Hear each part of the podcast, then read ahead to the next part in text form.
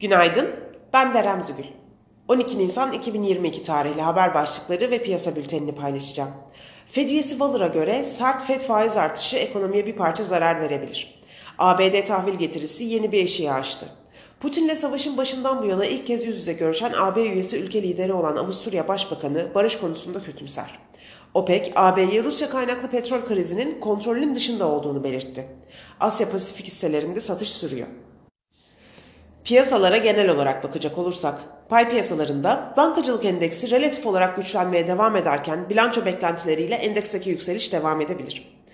Fed'in beklenenden daha hızlı faiz artışına ve parasal sıkılaşmaya gideceği öngörüsü global risk alma iştahını zayıflatırken Çin'de artan vaka sayıları ve uygulanan karantina önlemleri düşüşte etkili oldu. Türkiye'nin ABD ve AB ile ilişkilerine yönelik pozitif beklentiler, TL varlıklar içinde enflasyona karşı şu an tek alternatifin Borsa İstanbul olması ve değerleme olarak halen makul seviyede olması pozitif ayrışmada etkili oluyor. Güçlü yükseliş sonrası endekste kar satışları yaşanma riski yükselse de kar satışlarının alım fırsatı olarak değerlendirilmesini bekliyoruz. ABD ve Almanya vadelileri Borsa İstanbul kapanışına göre %1 civarında düşüşle seyrederken Asya borsalarında Çin hariç satıcılı seyir devam ediyor.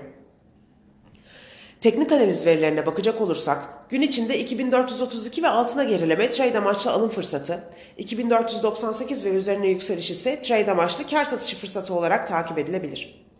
Viyop tarafında ise gün içi long pozisyonlar için 2737, short pozisyonlar için 2775 seviyeleri zarar kes seviyesi olarak izlenebilir.